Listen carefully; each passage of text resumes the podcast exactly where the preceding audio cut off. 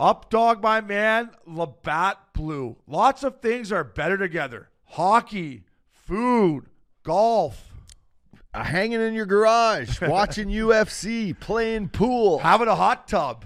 Come on, baby.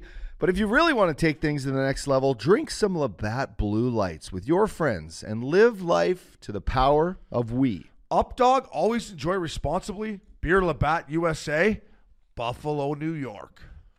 Up dog, fella. Look good, feel good, play good. We got some new Adidas golf swag coming the fella's way. I don't know if any new golf swag would help your game, but but I love it. Adidas is excited to introduce new offerings within the Go-To apparel collection that allows you to bring your style to the golf course. Not the traditional golf uniform, Go-To brings a fresh attitude to the game wherever you play. You'll look good on and off the course while enjoying all the technical benefits that let you play your best. Featuring streetwear inspired style, the Go To collection rewrites all the rules and encourages you to express your style through every swing. Explore the new Go To collection on adidas.com slash golf. Fella. What's missing curfew? It's when you kind of play guilty, but you show up. How nice is a green light on the road, though? No practice tomorrow, no plane, just go. Scotty Upshall in the clear, and he scores! Right in front, scores! few laughs, a little bit of fun, and obviously a lot of hockey talk. You're listening to Missing Curfew. The lads. Up dog, my man, fella Friday. What's happening, Obes? Hey, buddy, it was nice to tee it up with you there yesterday, huh? Yeah, it was good. I'll tell you what, that Newport Beach Country Club is ready. We got the Hoag Classic coming to town. Uh, I got PA Parenteau coming in for it, actually. Nice. The Flying French. The flying Frenchie. He's uh, he's coming out. I wonder if he's hot as he was there in Aspen when he came out for that hockey game. I God, mean, he was flying. The last time he came to Newport Beach, I remember. I think Mackel was out, was living out here at the time, and I think I texted all you boys. I said, "There's a there's a there's a crazy Frenchman on the loose in Corona Del Mar." I mean, he came out of the gates just hot. So I told him this time, I go, "Listen, this was probably three years ago," and he agrees. I'm like, "We, we can't come out of the gates like we did, or we're gonna just ruin our whole trip, right? Like, let's just play some golf, have some dinners." And then maybe we go maybe we go big on the Saturday night. You know what I mean? I wonder if he's uh, is he ready for all the Cougs going to be walking down the fairways there at the Hoag, or they'll be chasing Freddie around? Oh yeah, they love Freddie. Not Fred Funk either. Freddie Couples. Boom boom. Huh? He could play. Is he going to play? He didn't play last year because of a bad back. Yeah, I hope he's all right. I mean, he's all right. Uh, great course. The course in great shape. Um, TaylorMade the new the new driver. I, I got it with Casey. Uh, you know more than anyone that the driver is not my best club in the bag. For you fellas out there that are looking to uh, treat yourself this upcoming golf season, I loved it. Ups. I know maybe it's the honeymoon phase, but I thought it was unbelievable. The QI ten. I like the blue. I, I'll, I'll be honest. I didn't love. I didn't love the Stealth two, but this one, first time hitting it, I love it. So if the boys are out there and want to treat themselves, I mean, I know you don't have to worry about it because you're bombing whatever fucking driver you're using, but I like that. I had some fairways yesterday. Yeah, no, I, I got the driver in the bag. Shout out to Casey, our boy. Um, listen, the driver's nice. It's sexy. It's black. I, I think if you ask anyone uh, in the TaylorMade family, probably players players alike, they were pretty upset that they didn't go from the Stealth one into just something completely new. Like, why back it up with Stealth Two? It's not a bad name. It's it's just not a fresh name. It's not a fresh look. It's the same fucking club. Yeah. It just wasn't. It didn't give the spunk that it needed. But this new one, I you mean, got to have the spunk. yeah, you new spunk. You gotta have the spunk. So no, the way you were hitting your driver yesterday, I, I loved it. Um, Yeah. You know, we took on the boys at uh, shout out to our boy Mike Close, Silky Silky. Uh, we we just took down the boys. It was a nice, uh, Well, nice we, way to spend. They had us on the front nine, and then uh, RB Ryan. I I don't want to butcher his last name. I'm, I'm, I butcher everyone's name on this podcast, so I won't butcher his. But he had to go on the front nine. Then we pressed him on the back, and and we just got it going. I text Silky after the round. I said, "Hey, thanks for having us. Course in great shape."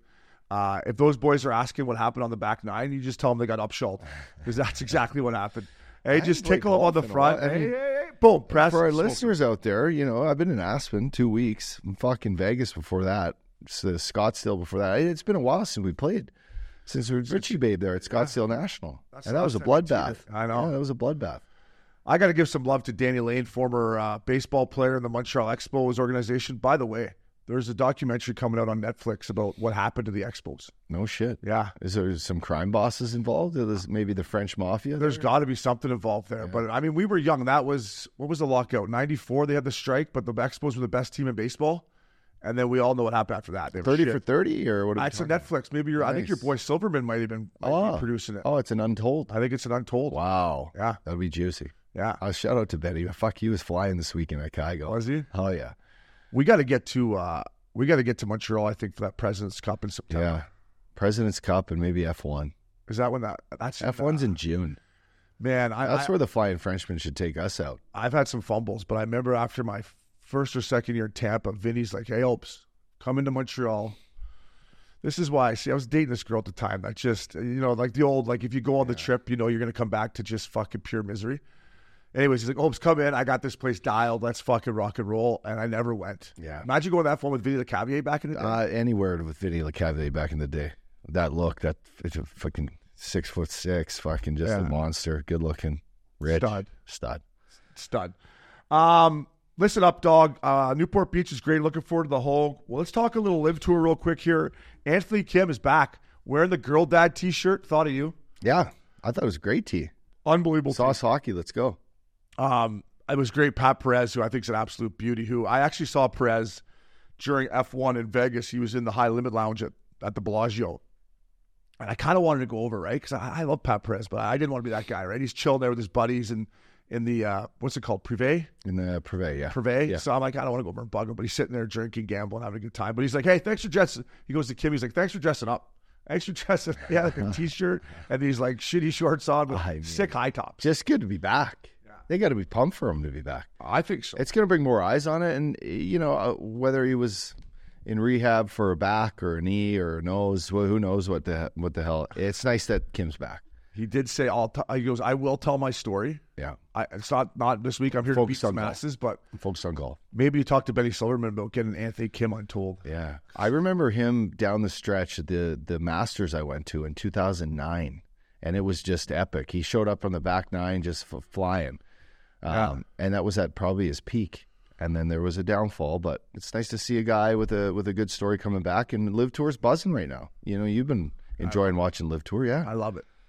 I know. They're playing uh, Saudi Arabia this week, and then I think they're in Hong Kong next week or something. Or maybe the, that next week's not Hong Kong because I think Steeler might be playing like an Asian tour event or something. But Big E, we're gonna play in uh, Shady next week with Big E and Loops. Yeah, I heard that. I just got the text today. I'm like shady, eh? We should maybe get How are the greens? They a little a little stiff there, or We should maybe buy Loops some golf balls. he hasn't played in forever, eh? He's gonna just go out there. well, and it's us first, them then. Yeah, he's going to try to manufacture it around there. I remember the Ryder Cup. Do you remember back in the day? It was in Kentucky. Uh, Paul Azinger was the captain. Boo Weekley was on the team. Remember Boo Weekley doing the doing the Happy Gilmore off the tee? That's the last thing I remember of Anthony Kim being on that team. After that, I don't remember. Like, do you remember why he left? Injuries or Yeah, no, his injuries. Yeah, Injuries. Yeah, and rehab. rehab? Yeah, he was sure. showing up to the course like hung titty. He was just yeah. I think he just wanted to you know fix himself, step away from the game, and he couldn't get healthy. You know, there was a health thing, but then I think it was. You know, when you battle when you battle injuries, it's tough, man. It's tough. The mental grind of it and the physical grind, and I think forever he just I think he took his insurance money and just really wasn't able to kind of find the groove again, and Yeah. it was long term. It's crazy how many people like we, we see it now, and we've talked about this being you off the air about uh, how many guys are going into the NHLPA protocol now, right? For for help, getting help mentally or with uh, you know, drinking too much or whatever it is. It just makes me think back to when we were playing. Like there was probably so many guys that were dealing with shit that we never even knew, eh? Yeah, but I I think it's like social media and shit. I think it's guys not being able to get off their phones for the most part, and then like dealing with you know the trolls on online or you know watching your girlfriend fucking travel around to Turkey with a bunch of rich guys on a boat. You know, And then like- she jumps out of a closet like a goddamn magic show. I think it's, the there's, a, there's a whole lot of things that probably go into you know into factor here. You know, it's Christ. That's what happens when you take the early flight home from San Diego. She jumps out of your closet like a goddamn magic show. what my friend's trying to say here is love is blind. True love is blind. Sorry, I'm not a talker. I was just saying, like, I got a, a lot of guys Magic were show. battling with, yeah, yeah, Yeah. magic show, but a lot of guys battling with with stuff. Yeah. Now looking back when we played, right, it was the old school mentality of suck it up and Well, Fuck it. yeah, starting from the top down. Yeah. I mean, from from the moment you got to the rink to the moment you left, it was sandpaper skin. You had to have Yeah. You know, mental, you know, toughness was part of being a pro hockey. Now, now, but I, I think there's so many factors to it all. There could be something in the Gatorade bottles or fucking, you know, the. Yeah, or or just the way you're brought up. You know, the Yeah. the way that the new last ten year generation's been brought up, or you know, the fact that you never went on a fucking ten game goal drought before in your life. You know, before we just you know you had to deal with that. Yeah. Otherwise, now you're like looking. though. Now you yeah, now you're looking online and you're just fucking strolling through because you're you know because you hate hockey. So now you're looking at chicks in fucking Mykonos. You're jealous. You know. I think there's got to be like I, I think in our era it was too far the other way. Like I, I think about guys and like I was a good teammate, but at times I was hard on some of my teammates too, right? Like if they weren't playing the right way, and I'd be hard on them in practice. I think back, Yeah. who knows what he was dealing with? Like Colin Wilson, for example.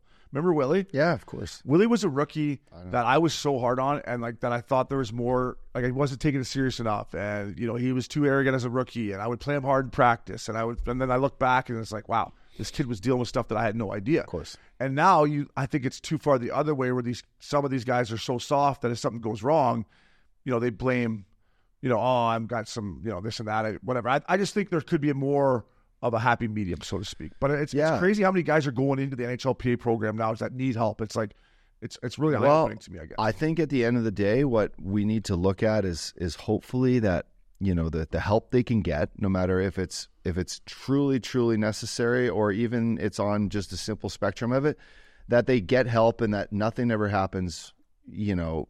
In in what we dealt with, some of our teammates we lost, which is crazy. I know. and and head injuries, and all that stuff, and it all plays a factor. But at the end of the day, you know, if we can keep guys, you know, alive and we can keep, you know, mental health a, a non-issue because they can step away for a couple weeks, a month, whatever the case may be. Yeah. If it's fixing a drug problem, if it's fixing uh, a, a problem at home with the family, if it's abusive problem, whatever the case may be, there is there is outlets for it. But you know, most important, it's keeping people, you know, alive so they come home to their family and their kids every day, and that's the most important. Hundred percent, well said. And it's like nice to know that for these guys now that if they got to go get help, they're not going to lose their job, right? Like for me, who was you know at the high com- at the height of my career, I was maybe a f- number four defenseman on a on a you know probably a bad team, but I was a five six guy. Like it's nice to know if I would have needed to get help back then, I could come back and my job would still be there. Like I was worried about you know Nolan Baumgartner or someone else coming up and taking my job, and I'm like, not that I was dealing with. You know, my, my, my, the way I dealt with it was win or lose, hit the booze, right? That's why, you know, I had to let That's why you made a T-shirt. yeah, but that's why I let steam off the way I did. Like that's how I dealt with it. I got up the next day and I moved on. That's that's how I dealt with it. Yeah. Right? Try to get laid, try to get practice, and, and move on. But I, it's, Yeah. I guess it's good that these guys can get help and not worry about hey, oh, this guy from the League's going to come up and take my job. Kind of No, thing, right? no, and I think there's, you know, you have teammates now that feel, you know, close enough to you, or you know, as a leader, or maybe not, just as a buddy, it's saying, "Hey, like, pull a guy aside." Yeah. You know, fuck, buddy, I see you just kind of changed. Is everything good? You mixing know? the water. Yeah, well, you're, hey, you're drunk again at, at practice. There's some vice you know? Visine No, there, but buddy. We all dealt with it. We've all had teammates, and we all have best friends that we've either you know lost due to this, or we've saw go down a bad path, and you pull them back in, and you know they're better people for it. You're a better person for it. Um, but yeah, I mean, it's just it's different. Do you think guys are different. still using the Vicks vapor rub to try to fool the coaches, or what? Do you think that's still being in that? um Halls I used to just rub it on my chest. right right under your ball at sack? Halls. Yeah. hey, they're like, hey, no, bud, you're supposed to just rub it on your on your chest, not your balls, because now you're fucked. Yeah, yeah, yeah. now, now she's really leaking. But uh, no, up dog. Seriously, it's, it's great what the NHLPA is doing for these guys. Uh, last but not least, here, in a little intro. Nobody loves Dana White more than me. I love Dana White. I love this guy. If I was American and had a vote and he ran for president, I would vote for Dana White for president. However, this year, last year in 2023, the UFC made 1.3 billion dollars in revenue. Next year, they're projected after signing this deal with the WWE to make 2.3 billion in revenue. It's time to bump up these bonuses. They've been fifty thousand dollars for since I've been a UFC fan. Dana, let's get them up to hundred k. Right? I mean, I, I I just think it's time that these guys should make a little bit more. I think Dana takes great care of them away from the octagon with health care, training, uh, mental health that we're just talking about with hockey players now. I think the UFC is goes ab- above and beyond for their fighters. But I mean, listen, you know, Brandon Moreno was a headliner in UFC la- last week in Mexico City. I think he made you know 200, 300 grand. It's like back. Now you got to make more than that. Yeah. No, these guys are modern day fucking you know gladiators. They they truly are. The training, um, you know, the pain, the the the tr- the travel, the fight. You know, it's Fighting. the entertainment, the the whole thing, the product of what he what he's built. Now he is the you know he is the owner Endeavor and you know all these you know the the backing now and the partnerships they built. Um, you know, there's a lot of money at stake. But you're right, like top fight of the night. Yeah, give him a hundred million bucks. Hey, there you go. top fight of the night. You know how fucking crazy those fights would be if, if it was a million bucks. Oh, that's true. I, I was going to say a hundred grand because he gives like, think of it. He gives like fight of the night, performance of the night. I mean, if they threw an extra million bucks, those guys would be going. they would harder. go to town. Yeah. you know they Yeah. might kill each other, but I know. Dana, I just think 100k up dog thinks give the boys a million. Give Fuck would they be going toe to toe? I know what a product it would be. Try it one time. Try it once a month. The, the big fucking fight. Maybe Like, UFC 306 at the Sphere. Maybe Dana You know, White like, gives out a million best for fight of the fight night's a night. million bucks. Fight Best knockout, two fifty. You know, Yeah. right? I love it. Dana, I love you, buddy, but uh, I like to see those bonuses get up a little bit. We'll be right back here. Up dog, my man, Labatt Blue. Lots of things are better together hockey, food, golf, Uh, hanging in your garage, watching UFC, playing pool. having a hot tub. Come on, baby. But if you really want to take things to the next level, drink some Labatt Blue Lights with your friends and live life to the power of we. Up dog, always enjoy responsibly. Beer Labatt USA, Buffalo, New York. We're at Missing Curfew. Welcome back to Missing Curfew. Up dog, my man. Get this guy, Labatt Blue. Presented by Labatt Blue Light, the pristine Pilsner. Enjoy your beers together so you can live life to the power of we. Always enjoy responsibly, fellas. Beer, Labatt USA in Buffalo, New York. Ooh, tasty, tasty, tasty read. Sounds of summer coming up soon, baby. Up dog, start dishing some Labatt Blues around, fella. Oh, where to start? Where to start? How about this guy? The guy with no jibs living up in TO in the, what is it, the 416? Uh, it is the four one. There we go. The Five six, points in six. three games now, boys. Tyler Bertuzzi, he's got 27 points on the season. He had a Hattie. What a road trip they had, by the way. What a road trip. kidding. I think he scored his 100th goal. Uh, this guy has been buzzing. So, Tyler Bertuzzi, fucking crack open a nice cold Labatt Blue, would you, fella? Yeah, let me jump in there before you move on to your next guy. Um, yeah, finally Bertuzzi's starting to play to the guy that they thought he would be. But Yeah. what a road trip! I know. They go in, they kick the shit out of Vegas, totally. and then I'm thinking, okay, they're going in, uh, they're going in, they're going out. Sorry, after the game in Vegas, right? They're going out. They have to go out. They have won six straight. The next day they got to fly to Colorado. The tin air. I'm thinking my lock of the night. They come out and beat the Avalanche. He like for me that was such a statement win for the Leafs, and Bertuzzi was a big part. So up dog. Yeah. you're right. But for that guy, Just to follow on it, they rode this wave of fucking Matthews scoring his 50, 51 in Phoenix in his hometown. I mean, the team was buzzing. You got to think they. How many you kills know- were they getting? Uh, totally. But remember, remember when they were opening waters and spraying waters on Marner and all that shit? Like that's not what the fucking Lightning do. That's not what the Bruins are gonna do. It's not what the Vegas Golden Knights are doing. They're fucking spraying beers. They're spraying Labatt Blues. But this trip, they ought to have been spraying each other with fucking whatever. There was a lot of shit being sprayed. there was a lot of stuff getting Yeah. sprayed around. I'm sure. No, so so listen, they rode that wave of, of AM 34 getting us 50, 51, You and then keep saying- Bertuzzi's buzzing. You keep saying riding that wave. It reminds me of the release from Pearl Jam, where it takes me. By the way, big guy, thanks for the tickets. We Yeah, got some tickets at the that, at the, the, OG Newport crew is going to night one at the Forum. I would tell all those boys to call in sick the next day. It's a Tuesday night too, so we got no pod the next Tuesday. day. Yeah, it's just like let's go. Let's go. Tuesdays. Um, Love it. go ahead. And uh, well, why not? While we're handing them out, fella, how about this guy down south in Florida, Sam Bennett, 14 goals now in the season, 15 apples. This guy, just a fucking wrecking machine. 49 games, he gets 77 pims. Yeah, I love. To me, he is a staple Paul Maurice fucking two way forward that has been a force since he got there from Calgary. Listen, no one expected him to do what he's doing. Uh, what a player! I'd love to be on this fucking guy's line. Yeah, you you I would have loved to play with this. You guys would have been great together. Yeah. Yeah, Good you would the, Thanks, you- actually, you could, you could. This line that they got right now, it it, it could have been Tkachuk, Bennett, Upshall. It's Cousins, and listen, Cousins was Cousy was good Belleville boy. I, lo- I love Nick's Cousins. Listen, if I played against him, I'd want to kill him. Yeah. He was a little upset with the Updog, which, by the way, started a trend. Updog was the first guy that kind of called him out. Then Bieksa called him out in Hockey Night in Canada. Then Biz Nasty called him out on Chicklets. I was like, it's coming from all angles. I- well, I mean, because I've been there. Fuck yeah, you yeah. you hit No, this guy fucking late, but you you, know flop. you know. But what I'm saying, you didn't flop around like but that. you you hit this guy late.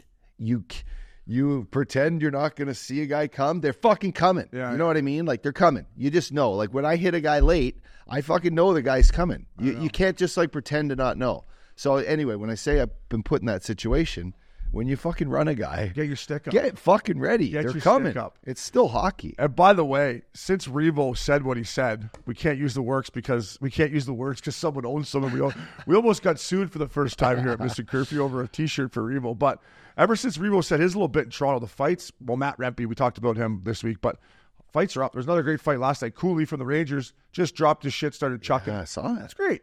It's Great great. Uh, listen, Uppy, this line of Bennett, Tkachuk, and Cousins is unbelievable. It's playoff ready. That is going to be a big line for the Florida Panthers, which I believe right now is the best team in the National Hockey League. Plus eight fifty to win. what are they? Plus eight fifty. Wow, that's a good bet. Yeah. Throw some money on Nine them. I already got my one. money on them. Nine to one. Yeah, get get in there.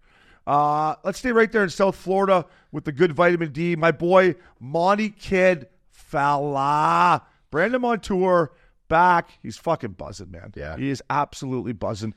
Like back up the bridge truck to Monty's house right Is now. he free agent? Oh yeah. Yeah. Heads up. Beep, beep, beep. Listen, he had a golden apple against the Sabres. He was the best defenseman, maybe the best player on the ice. Uh, five goals, 17 assists, and 43 points. He got off to a slow start. You know, I was coming back from injury, but he is absolutely buzzing. Monty Kidfella, you're fun to watch. Keep it going. Get him a Labatt Blue. And then let's go back up to the Northwest. JT Miller. I mean, this kid's shorthanded goal the other night uh, against the Pittsburgh Penguins was unbelievable. He was all over the ice. They ended up losing OT, which fucked up my parlay cafe up, Four dog. too. But this guy is everywhere. JT Miller, get yourself a Labatt Blue for that shorthanded goal, fella. I will say this, Talks, I love you. The way they played against Pittsburgh, loose, man. Loose. And you know, Talks had money on the board too. I mean, Loose, Talks, The right? whole coaching staff played there. I know. Gonchar, Talks. Foot? No. No, Foot didn't. no, Foot didn't. But fucking foot battle. What's that other coach they have on there? Is it Brad Yo? Mike Yeo. Did he, was he a Pittsburgh? Mike? Yo. He started there under uh under that fucking that son of a bitch. Therrien. Oh, I hated that guy. Terry. Huh? Yeah, so he was he was Therrien's he couldn't have assistant been a coach. good guy. He couldn't have been a good guy. Michael Terry? Yeah, Michelle Terry. Michael. Of course. And Michelle. Um no, I can't imagine. Can't the imagine. stories you hear, he's not not perfect, but and he didn't win when they got but when they fired him and brought Bylsma and they won. Disco Dan. Let's go down. naked naked headstands through the dressing room in Cincinnati with DUX spray painted on his chest before the games. Ducks hockey. Let's go Ducks hockey. I'm like, this is fucking great. I'm 40 years old now. Uh, that was the uh, get this guy Labatt Blue up dog. It's milk carton time here at Missing Curfew. Listen, I love this team. I love Clayton Keller. I love Lawson Crouse. I love the big Tuna O'Brien. I love what uh, Swish and Heat Daddy are doing at Boots on the Ground with Mullett Arena. But one thing about missing curfew is we're honest here, good or bad, and they've lost 13 straight. So, boys, uh, hopefully this gives it gives you a little bump on the milk carton. But the Arizona Coyotes are on the milk carton. It doesn't get any easier up, dog. They are heading into Toronto tonight. They are minus 250. I already have taken the the Maple Leafs. I'm disappointed. I had, I had higher hopes for this team ups. I didn't think they would be, you know, in a, a skid of 13 straight. All I would say to this is it's time to sell this fucking team. And let's just maybe Ryan Smith's the guy. Bring him right into fucking into uh, Salt Lake City and have him buzzing next year. Because with the New Jersey, new rink, new town, I'm over it. I'm New fucking, girl- I'm over it. New, New, bullpen. girlfriend. New bullpen. Get a new girlfriend. Nothing. nothing like What better place than the Salt Lake with a great owner to go play next year? What, what are they thinking? Let's go. It's time. Yeah, I I already say it.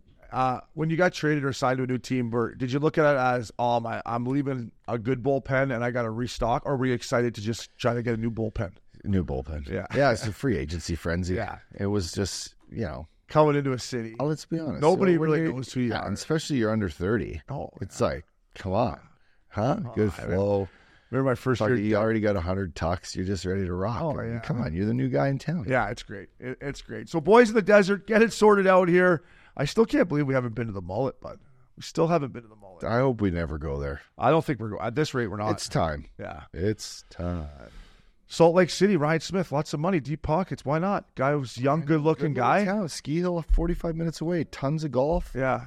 No, it's it'd be great. It'd be great. So that was Milk Carton. Uh, get it going, boys. Hopefully that gets the Coyotes going out in the desert. Good luck tonight heading to Toronto. Maybe take the over in that one too. Maybe take the over. Yeah. Around the National League here, up dog. Uh, Chris Tanev, shout out to Dave Pagnotta, Fourth Period Magazine. Chris Tanev is off the board. Um, I had an argument with the scout about that he was going to get a first rounder for Tanev. I, I, I never thought they would. I thought this is a good trade for Connie. Second second rounder, uh, Russian defenseman pros, prospect, and a third round pick for Tanev. I think that's a good trade. Yeah, no, I listened to Connie's interview. It was basically, you know, do you want to get a first round pick? You don't know who it is. Right now, they get a second rounder and a guy they know. And they like this kid. I, I personally don't know shit about him. Gruz- I don't either. Grushnikov. I don't either. You know, I'm sure we're butchering his name, but um, you know, they retain what 50% of his salary. The Devils pick up 25% of his salary. Maybe that's a sign that, you know, they're going to do something in the works. You know, can can the Devils work something to get a goalie? Is Markstrom at all in the talks? Like but but the fact that the fact that they came in and retained, you know, 25% of the salary and might say something for the near future. If the Devils can get, I, I watch the Devils play. I know it's the San Jose Sharks, but your boy Jack Hughes was absolutely he had on a string the other night, like on an absolute string. But the pace to their game, Timo Meier looked good. I know he's going back in against his old old team, but I, I just watched them play, and I'm like, if you put Markstrom in between the pipes for the Devils, look out, look Yeah. out. Like, They might not be a bad future bet. yeah, I mean Jack Hughes, buddy, he looked unbelievable. The back end for the Stars: Harley, Heiskanen, Lindell, um, Hakanpää, Yep. Suter, Yep. and now Tanev. Listen, I haven't watched Dallas play a whole lot. Uh, that's a good back end. Listen, I, I'm pulling for them as well. I would love to see Jamie Benn win one, Pavelski win one, Sags win one. Um, it's a good trade. They're going to be a tough out up dog. And for Craig Conroy, he's doing his thing in Calgary while they're still trying to make a push for the playoffs. You know what I mean? It's got to be a tough thing for Cons, right? Like we're still in it, but I guess you got to look at like we're not going to win the Stanley Cup even if we get in, right? No, uh, the I mean they beat the Oilers last week, but I know, good luck getting through Vancouver or Edmonton. Right? Good luck. I mean it's impossible. And just staying here in South Florida, we were talking about Monty and Bennett. Listen, man, Paul Maurice and Sylvain Lefebvre, who was my favorite D coach ever, and uh, honestly kind of fucked me when he left. He left. I signed a three year deal with the Colorado. He he leaves to go be the head coach of the Hamilton Bulldogs. I remember calling him, and being like, "What are you doing, man?" He's like, "Oh, "I want to be a head coach." I'm like, "Well, you want to go back and ride the bus?" Like, Yeah. Yeah, crazy. great coach. The Florida Panthers, the reason I love them, they're so good defensively. They've given up, you know, three or less goals or two less goals in the last certain amount of games. Their back end, listen, you talked about dog days and playing in places. Kulikov and Ekman-Larsson have gone to South Florida and rejuvenated their career. Yeah. Cooley looks like the defenseman he was when you were there. I know. And He's Ekman back Larson- living in his house in Boca. That's yeah, why. right? That's yeah, something to be it's, said. Like, it's totally. something to be said here I know. to be bringing these guys in where they, they want to be. And Bobrovsky's tracking the puck like I've never seen anyone up dog. And if they play that good defensively, I mean, look out. Yeah.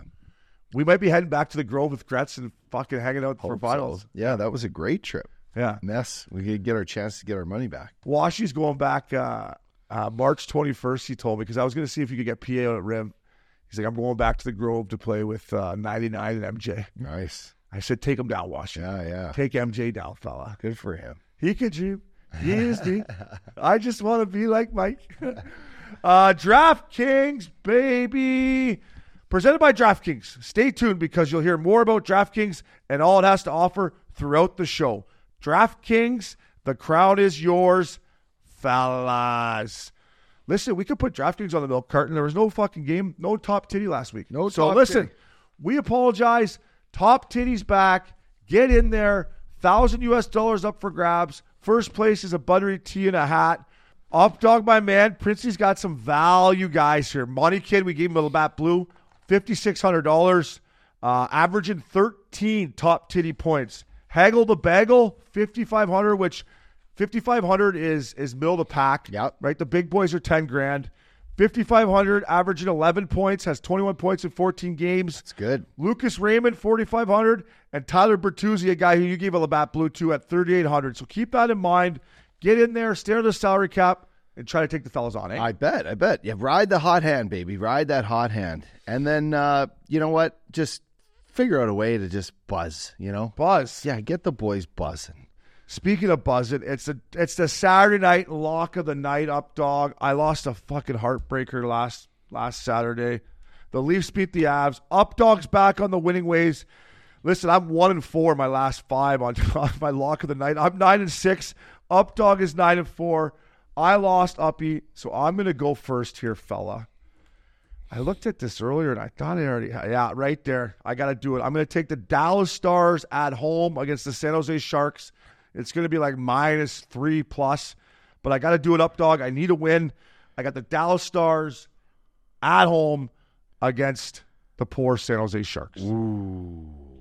Woo. Okay.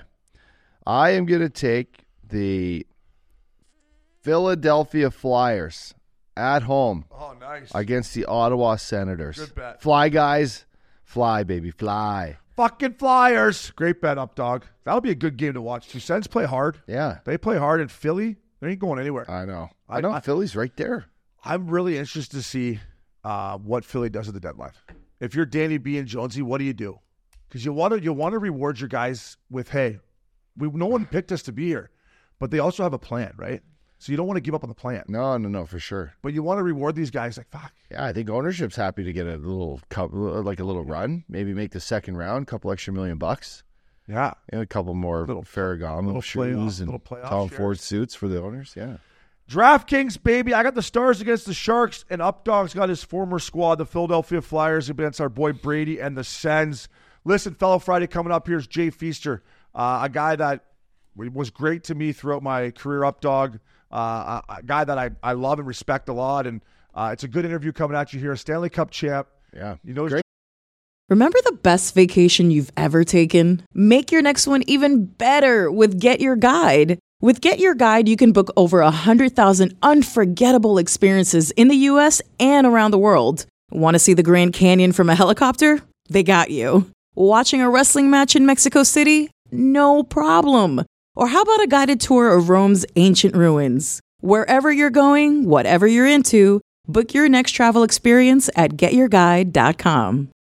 Don Tortor very well. So this is this is a fun one. Up dog, my man. Uh, we are business partners now, right? Yeah. We're, we're trying to run this missing curfew thing, but we had many a bosses throughout our day playing hockey, and we have. some good ones, some bad ones.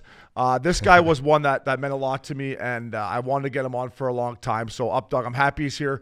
Calder Cup champion, Stanley Cup champion, an all-time good guy. Jay Feaster, how you doing, buddy?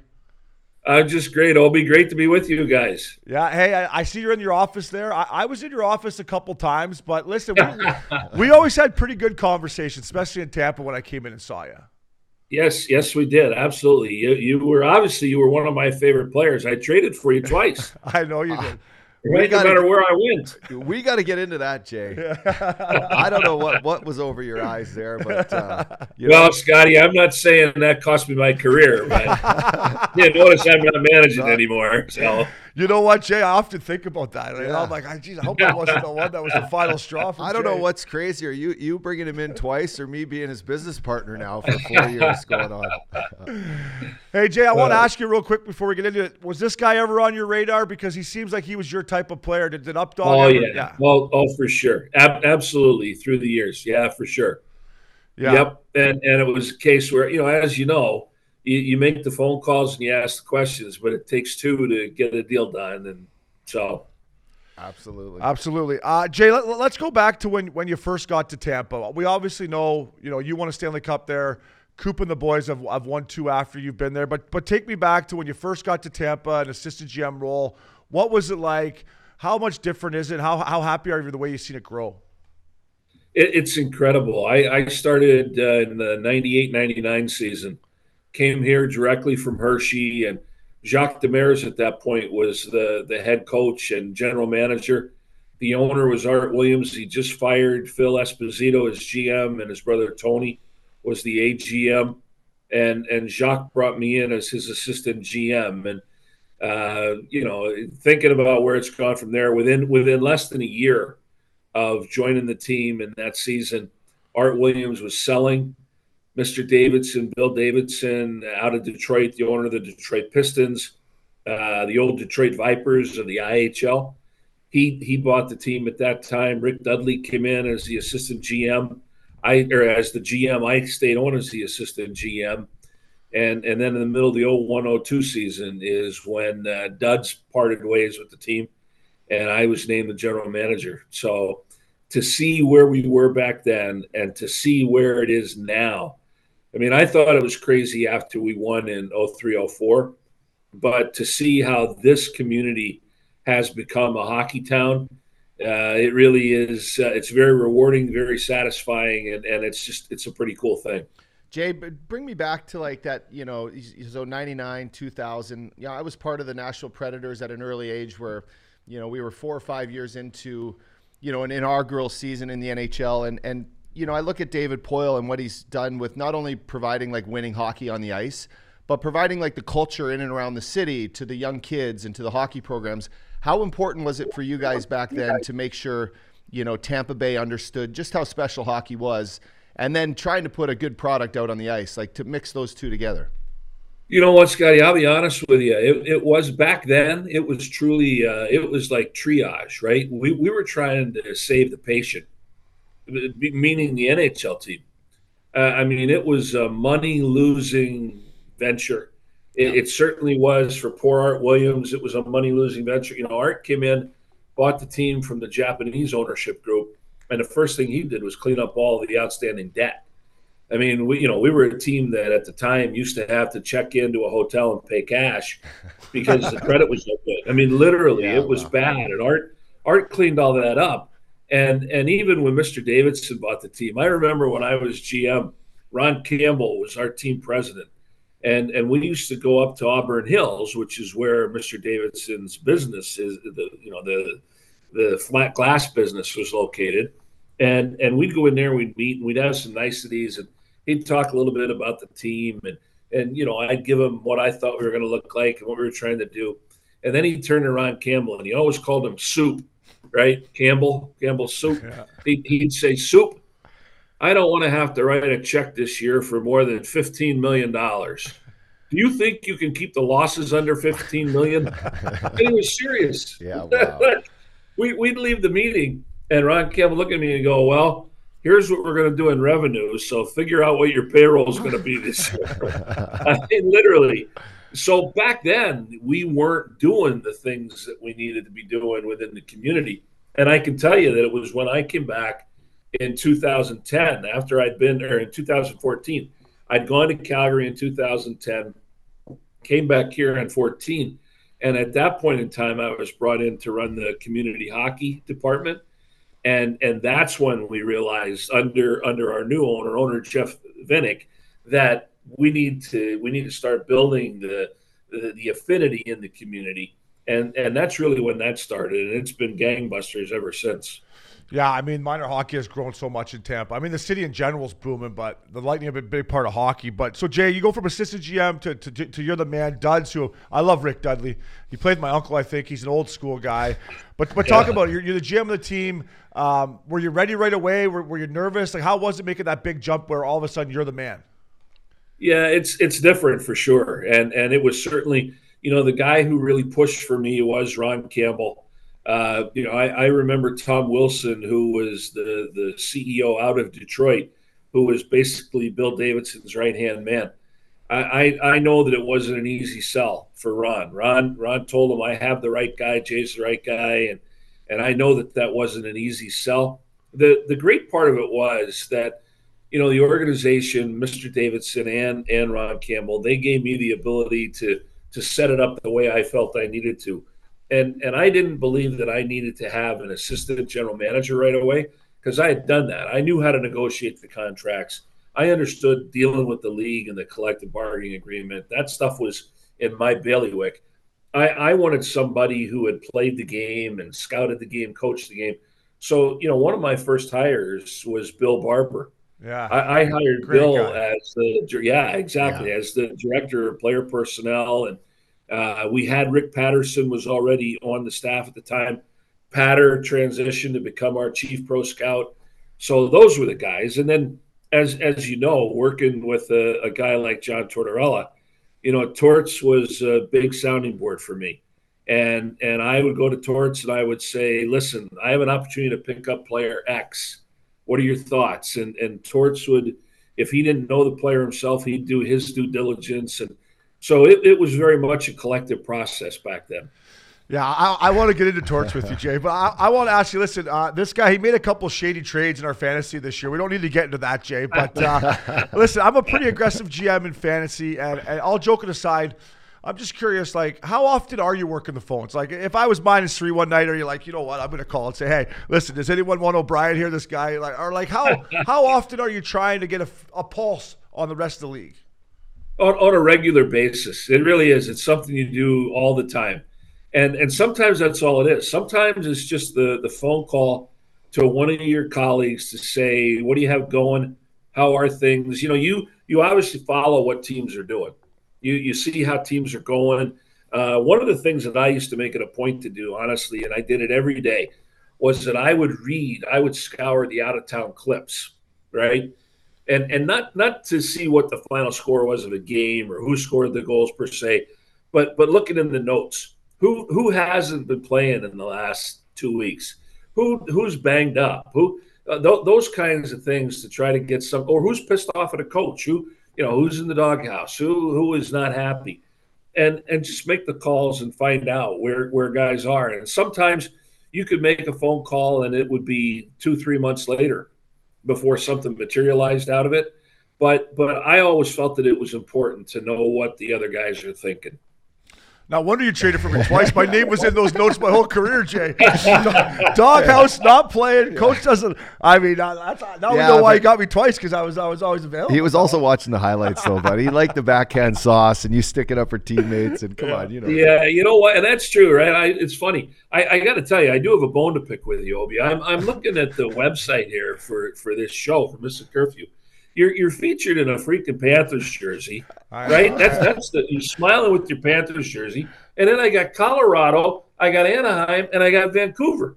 Holy hell! I traded for you twice, Tampa and, and Calgary, and there's not you in, in one of those jerseys. You know what, Jay? That, that I'm going to put that on our social media guy, Mark Prince, who's a Flames fan. yeah, so he still may be mad at both of us. He still may be mad at both of us because he's he's a diehard Flames guy. Um, Jay, you mentioned John Tortorella, and you know when I first met you, when I, when I got traded, I knew how like good good of a person you were, and then I met Torts, and I was kind of like, you know, it took me a second to get a read on this guy because he's intimidating. Uh, he made me a better person, a better hockey player, and a better man looking back. But just what was it about Torts? We all know the history of it now, but what was it about Torts that jumped out to you right away? Yeah, I you know it's uh, it's funny. I I went back to the American Hockey League days with Torts because Torts was the head coach in Rochester, the the Rochester Americans when I was the general manager in Hershey. So I I knew who he was. I, I knew his shtick. I, I knew the success that he'd had with that team. You know, he he won a, a Calder Cup there in, in Rochester. So when when Rick Dudley again, Duds was the one who had hired him and and I was fortunate back then because Duds involved me in all those interviews. Every every head coaching candidate that he brought in when he was replacing Steve Ludzik, he he brought me into those and and and when he asked me what I thought about Torts, I I really did believe that John Tortorella was the right guy to coach this team at that time. Uh, as you know, having played for him, he he is a guy that was born without the political correctness gene. Yeah. he, he, doesn't have it. He right. Yeah. He, there, there's no regulator on on torts. He he tells you exactly what he thinks, and and he has the most incredible ability I've ever seen on somebody, and that is the ability to go nose to nose with you, right, toe to toe, nose to nose, and and and have the the most difficult conversation, and you give it back to him and yet when you walk out of his office, it's forgotten. Yeah. You know, he, he doesn't hold that grudge. He doesn't, he's not going to take it out on you as a player. And and I got to watch it through the years where, you know, a player would go in and challenge him and say, I think you're wrong. And Torts Torts would always flip it back and say, then prove me wrong. Yeah. Then prove me wrong. And and he wouldn't just give the guy, you know, two or three minutes a game to, to prove him wrong. You know, like a guy like Marty St. Louis. When Marty said I can do more, I, you know, I, I can score in this league. I can be a, a highly productive player. Torts fed him the minutes and said, "All right, it's it's your wedding or it's your funeral. You know, you you think you can do it? Prove to me you can do it." And and that's it's one of the things that that I love about the guy. And and people don't know that you know away from the ice, that that he really is a, a kind-hearted, giving, caring kind of guy. If if you're an, an animal or a kid, you have no problem with Torts. Yeah. If if you're an adult, yeah. well, it can go either way. Right? Yeah. If you're Brooksy from New York, you might not like Torts, eh? Because yeah, so exactly. exactly. You can go either way. So, so, Jay, after you know, just walking on the bus used to be after you you know you get your butt kicked, walking on the bus and you see the GM first on the left side and you see the head coach on the right side. You know, I've been on buses where the GM's usually more pissed off than the coach, or the coach is like, you know, well, what would be your demeanor? You know, are you sitting talking to the coach? Are you pissed off more than him? What what was that dynamic like? Yeah, it, it uh, and I I did. I, I took the losses hard, and I and I would get very very sour. But I I always felt that one of my jobs was to make sure that I was there for him as a as a sounding board because I didn't want to have him take it out on players or have to take it out on an assistant coach. You know, those those guys need to be together and unified and and so that was always uh, my role that I wanted to be the one that when he was pissed off, he could talk to me and and he could vent to me. And and and really it was whether we were on the road or at home. I, would go into the coach's office after a game at home if we lost and close the door. And and that was the time you know vent. And again one of the great parts about John Tortorella, you know I, I could walk in there or be on the bus with him after a game and and he would you know he'd start complaining about a player you know, damn Obi was was the, the dog's breakfast tonight, right?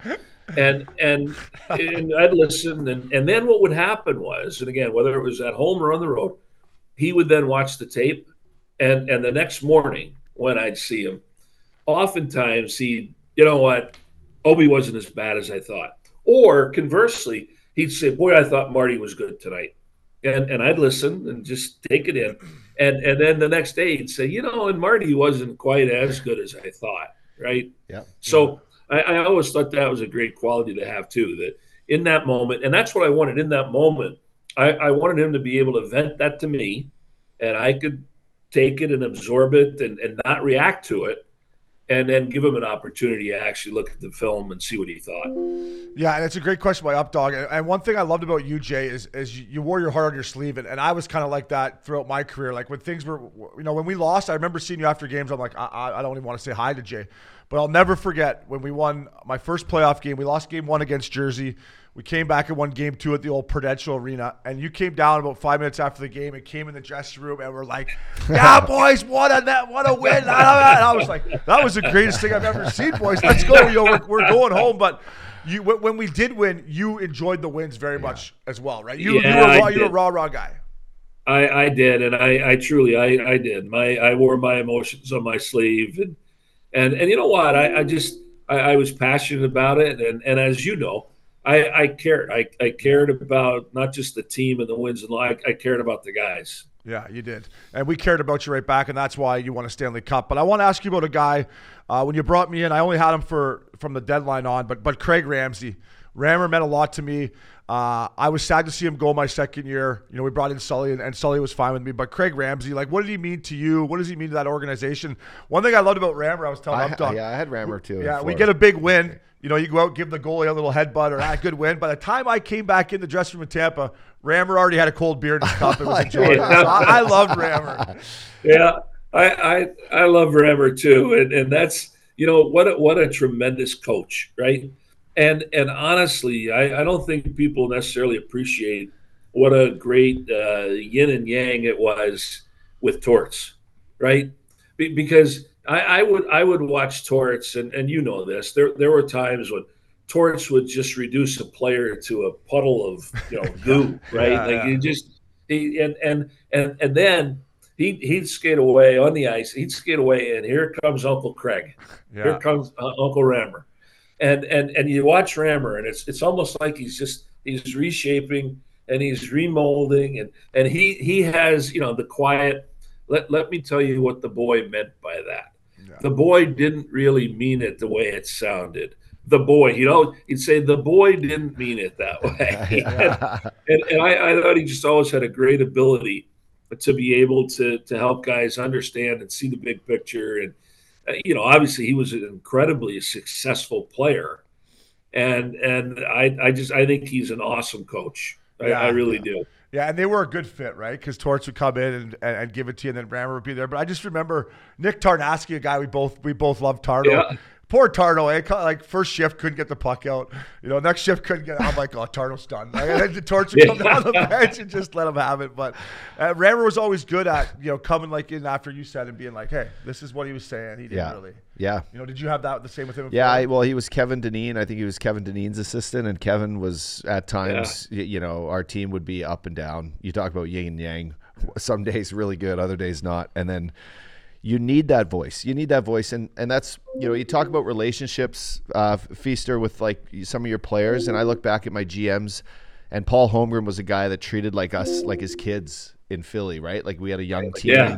and we and we we saw growth you know amongst our group like from just from game 1 to say 82 and and a lot of it is because you know the the guy up top and the coach they have this understanding of how these kids need to evolve and how to talk to each kid and, and building those relationships and the way he's always spoke about you is like you treat these guys like the younger guys like your kids your draft picks and Yep. and it's so important to the, to the dynamic of, Yeah. of watching a team grow Yeah, and just to piggyback that, up Updog teed me up. You know, when you did trade for me, you know, I, I came in. You guys were a few years removed from from winning a Stanley Cup, and I, I knew of you and John Tortorella from watching you guys win your Stanley Cup, and I didn't know anyone else in that dressing room. And Marty St. Louis, Vinny Lecavalier, Dan Boyle, Brad Richards.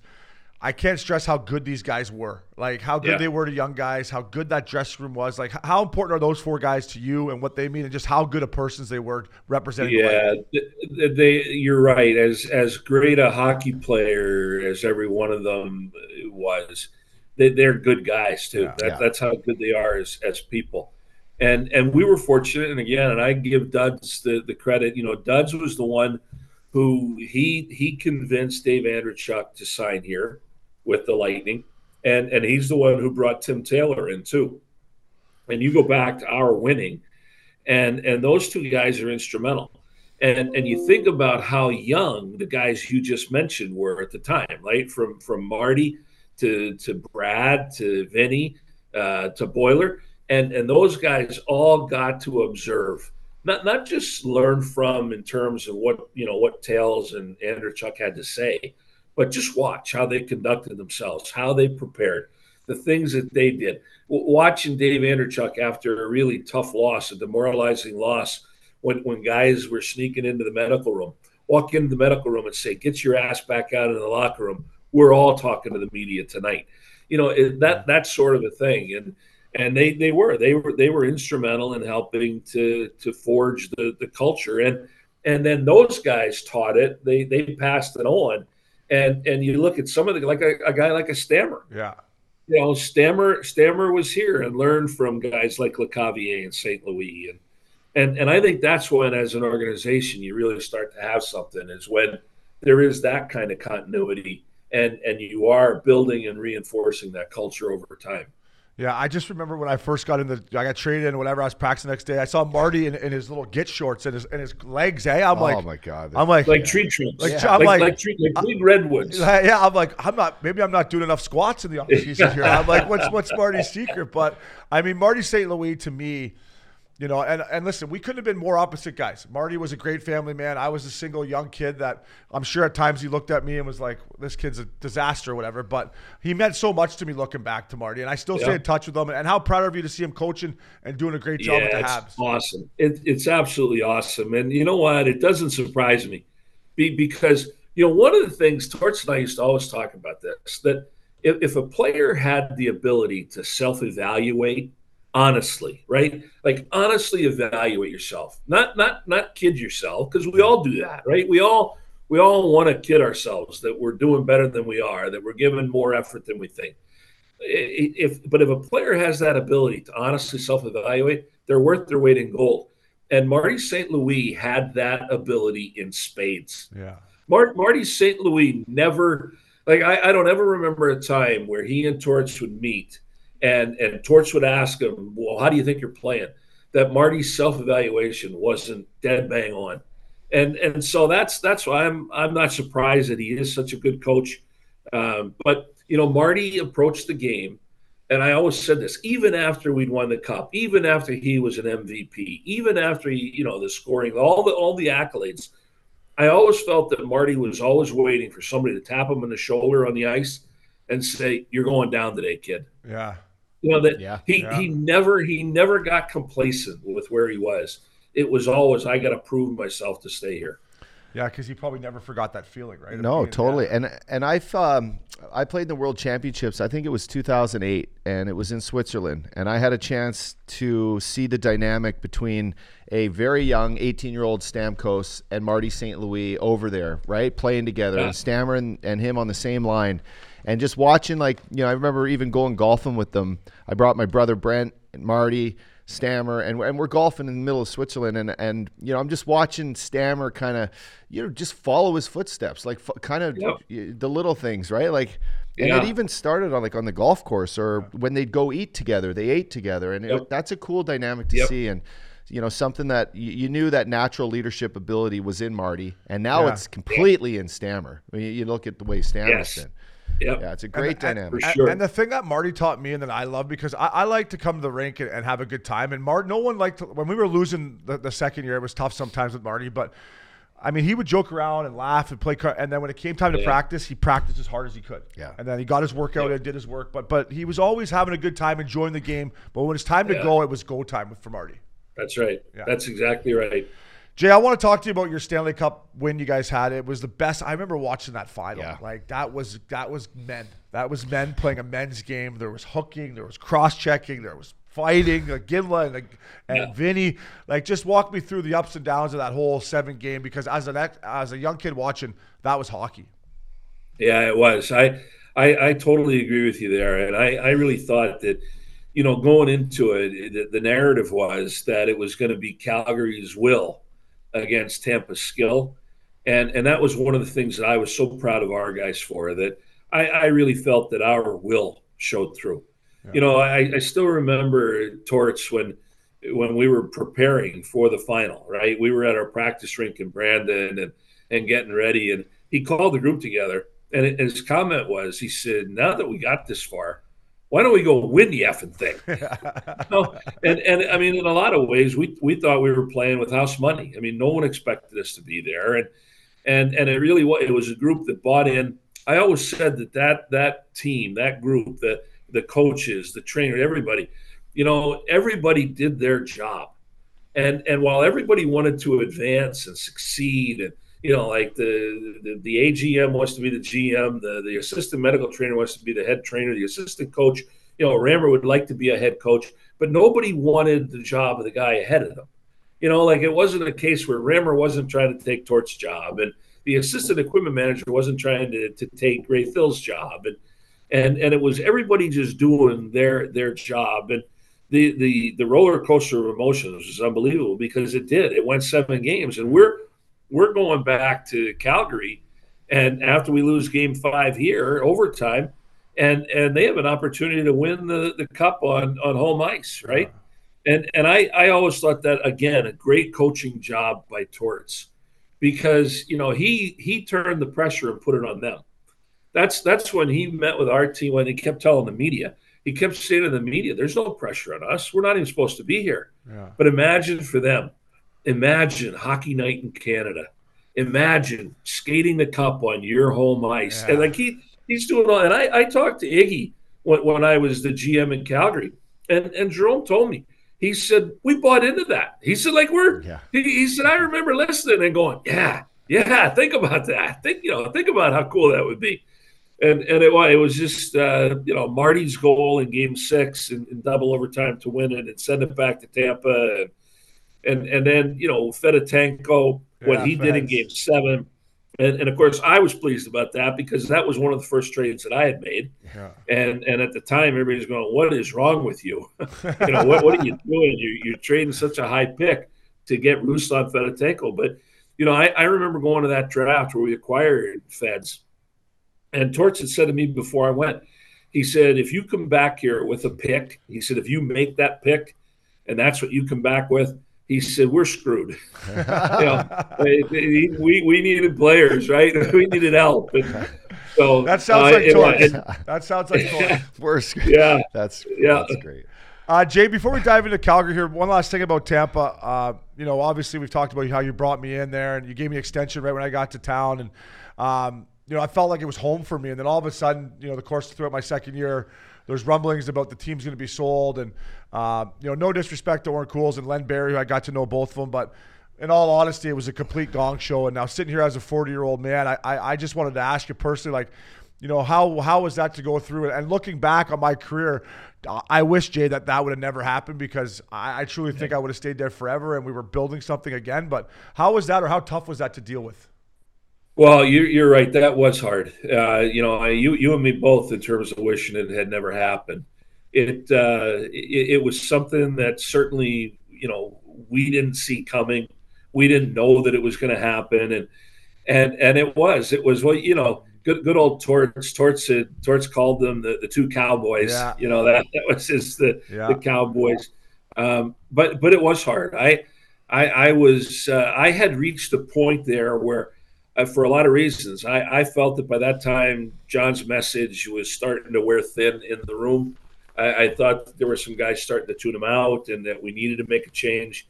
And and I, I talked to Oren Koules about that, and he, he kept telling me, put a pin in that, put a pin in that, put a pin in that. And, and, you know, and ultimately those guys had their own plan, right? They, they knew what they wanted to do.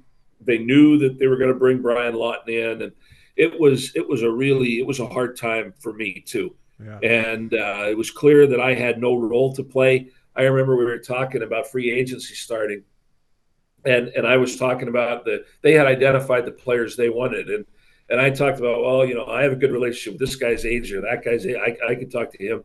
Well, we'll get back to you on that. We'll get back to you on that. And, and, and so it was pretty clear that the, the writing was on the wall.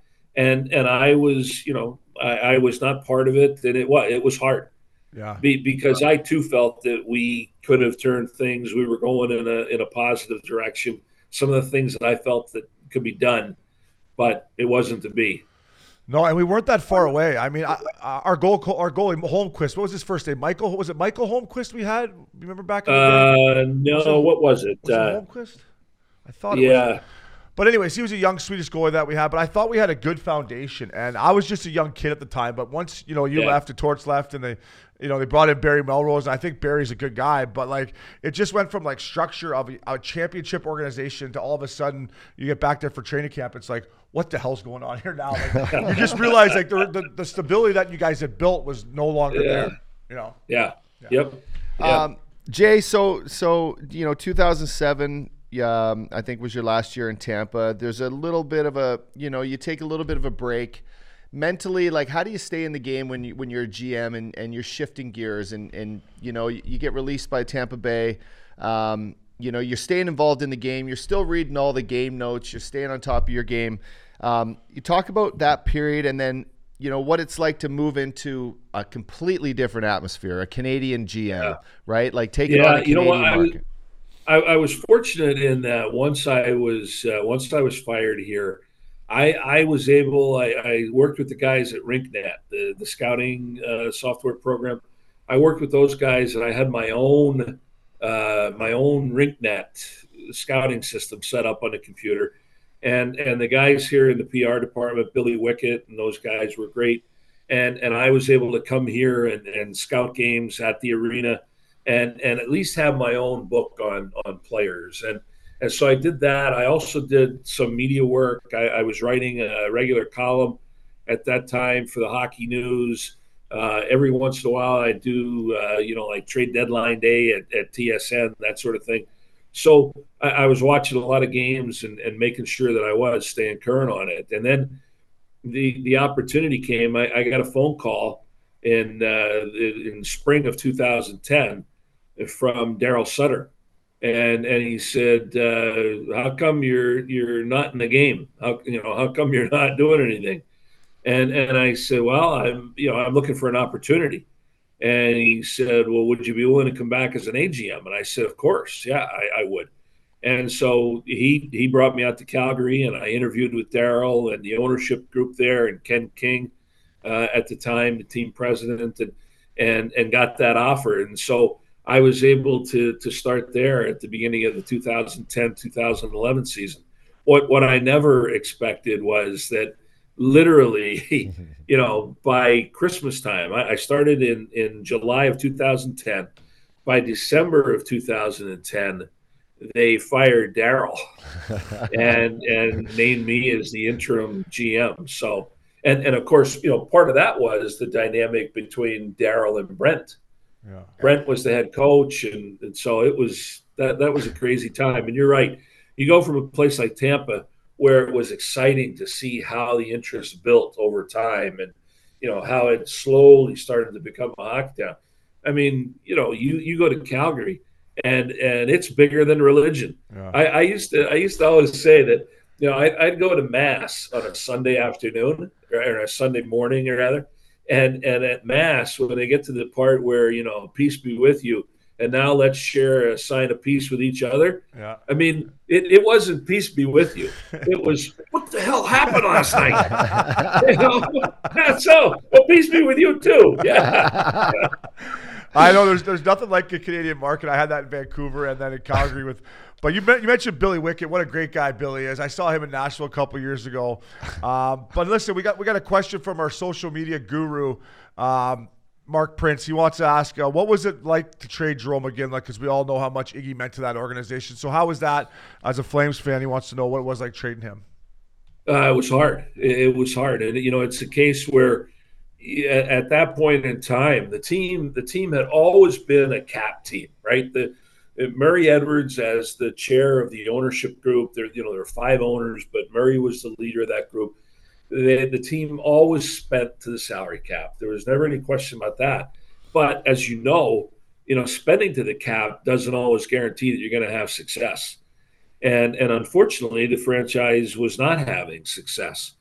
And and so, you know, you start to look at it and you start to look at contracts and you start to say, okay, Iggy's deal is coming up in a year. What what what are we we're not going to be in a position where we can offer the kind of deal that he's going to expect and we we need to acquire more pieces. And and so it, it was a, it was a difficult thing to do. It was a difficult conversation to have with ownership and say that we have to do something.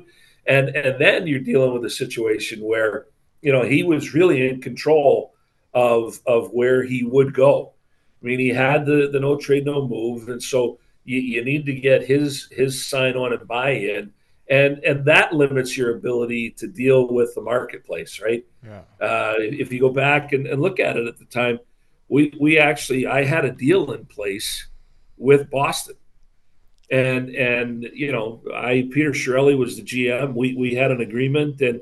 And and I remember calling Donnie Meehan, who who was Iggy's agent, and I said, you know, we have a deal in place, and I said I need something in writing signed by Jarome that he's willing to waive to to go to Boston. And and I, will always remember Donnie said, "Well, you may have a deal, but we don't." and I said, "Whoa, whoa, whoa!" I said, "I asked you if you needed an extension before he would waive, and you said no."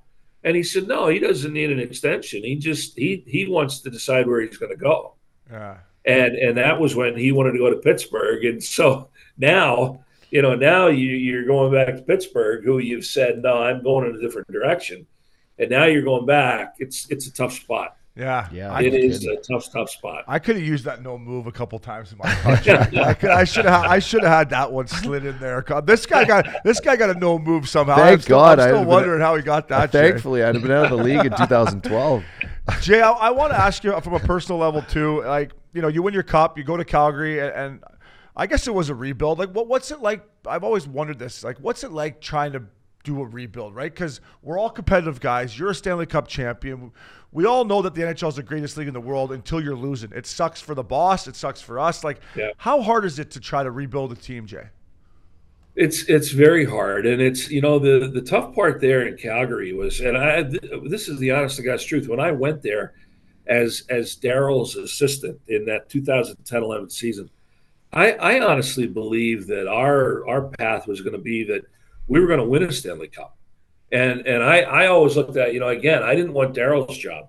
I, I wanted to become GM in the league again, but I wanted to do it after having had success as an AGM there and winning a Stanley Cup with him as the general manager and and then get my opportunity again. And and and so that was the that was another tough part was that I I looked at the pieces that we had, and and as you guys know, I mean, you get older, right? The players get older, and and guys slow down, and their games chip down, even if it's just a little bit, and and and unfortunately, that's that's what happened. I mean, we we had all star players there. We had great players, and and and yet it was you know the, window it was closing and had kind of closed. And and and when you have to try to start over again it's it's very very difficult. It, it really is. It's and and just as here like you go back and look here after we won the cup and and, and obviously we had Nikolai Khabibulin as our our cup winning goalie you know you look at Kiprusoff there yeah. and and I certainly felt as though here I had never solved the goaltending issue I mean, we you know we had lots of good guys, and, and they were they were good guys, and and and they worked hard, but we never we never replicated that. Yeah. And and the same thing was true in terms of you don't you don't easily find uh, another Kipper. Yeah, yeah I, I, know Kipper retired the year before you brought me into Calgary, and I, I, just heard so many great stories from, from the boys. And I was like, a couple nights, I'm like, I wish Kipper was back there to bail me out a little bit here. like, where's, yeah, Kip, where's exactly. Kipper when I need him? But Jay, last one for me, fella. Um, you know, I love you. You brought me in twice, and, and it obviously didn't go the way we both wanted it to in Calgary. But I'll never forget, like, when they brought Burkie in, and I love Burkie. I think Burkie's a good Irishman, but I just felt so bad for you because, like, I, the kind of, the, I think you even said to me one day in your office, the writing's on the wall for me, Obes. And unfortunately, when the writing was on the wall for you, that meant the writing was on the wall for me as well, Jay. It seemed wherever you left, I was done too. But how hard was that, fella? It was hard for me looking back, and it was kind of the end for me. But, but looking back to that, how, I guess another personal question for you: How tough was it dealing with that? It was brutal. It, it, was absolutely brutal. You know what? And it's funny, Obi, because I, I remember like it was yesterday. I, I, I recall that when I had driven into the to the Saddledome that day to go to work, the day that it went down, I, I saw Burkie's truck coming in, you know, behind me. Like I was walking into my office and I saw the truck coming into the parkade. And I thought, well, that's odd. I, I thought he was going to be out of town you know, because he used to travel back to Toronto yeah. on the weekends, and I, I thought that, that's, huh, I wonder what's going on, and and it wasn't long after that uh, he he called and he said, uh, "Hey, can you come see me in my office?" And and I I truly I was, in fact, no, he he came to my office. He he came to my office, and I do remember he came to my office and and closed the door and he sat down and he said. Uh, you know, talking ownership, they want to make a change, and you know, you're out. You know, Burkie, you know, yeah, he doesn't, he doesn't sugarcoat it. Yeah. and and I had had a clause in my contract that if if they fired me before a certain period of time, they could take a reduction in my pay. And and and I said, what about that clause? And he said, well, I don't know. He said, that's uh, that's Ken King. will have to answer that for you. And I remember standing up and I walked right by him. I left him. He, he was sitting in my office. And I walked right by him. I left him. And I walked down to Ken King because I wanted to get that issue dealt with. And, yeah. you know, the, the thing that happens then is so I deal with Ken, I go back to my office. And and now, you know, obviously my my executive assistant knows about it and and the staff knows about it. So you got that walk of shame back into your office. But remember, as as you very well know, Obi, I had young kids, right? Yeah. You know, like uh, by by that point in time, my oldest two, they were out of school. But but my my daughter Libby, she was a senior in high school, and and then I had the two young boys, and and I remember that was my biggest concern. I, I said I have to get my wife on the line, and I have to tell her because I want her to go to school and get the kids. I don't want the kids hearing about it from yeah. some you know yeah some yeah. jerk little kid going, ah, your dad, ah, yeah, yeah. you know, and that it is. It's it's hard. It it, it hurts. It's it's tough on the ego, yeah. and and it's it, it's a it's a tough feeling. It really is. Yeah, it, it, was tough for all of us. Tough for me. I, I, personally thought they should have made a coaching change more than a GM change. But yeah. Uh, yeah. oh, you, you've you been pretty vocal yeah, about like, that. Uh, but Jay's leaving. Are, are, is Bob going with them or not? Bob's not going. Are, are you sure? Well, let's keep Jay and send Bob, please. Uh, Jay's awesome. But um, uh, last but not least, Jay. First of all, thank you for everything you did yeah, for me throughout absolutely. my career, buddy. Uh, what exactly is your role now with the Lightning? What is your day to day stuff looking like? What, what's the life like, Jay Feaster? Yeah, you know what? Now I'm a senior vice president of legal and business affairs. So I I have the responsibility. We have a three person legal department that uh, you know what? It's no different than than a hockey team. I, I have two great young attorneys that, that work for me, and, and they make me look good. Right? It's uh, they they really are outstanding. And I was fortunate when I came back here. As you know, I was on the community hockey side. I was first the executive director and then the VP of community hockey development, and and that was growing the game in the community. And we did some really good things that I'm very proud of over the eight plus years that I was doing that. But been doing this for the last three years, and and really, uh, you know, all all aspects of uh, of the legal, uh, from the contracts that we sign with sponsors and and uh, advertisers, that sort of thing, to litigation for the building and, and, the slip and falls, those things, the insurance for the the whole operation. It, it's uh, it, it, takes me back to my roots because that's where I started. Right, I, I I'm a graduate of Georgetown University Law Center in D.C and I practiced law for two years before going to Hershey Entertainment and Resort Company and getting involved with the Bears. So it's it's sort of full cycle now, full circle. Awesome. That's awesome. Um, Jay, thank you so much for taking the time, buddy. Like I said, uh, you mean the world to me, fella. It's good to catch up, and um, yeah, thank you for taking the time. It's my pleasure, Obi. It's great seeing you, being with you, and you too, Scotty.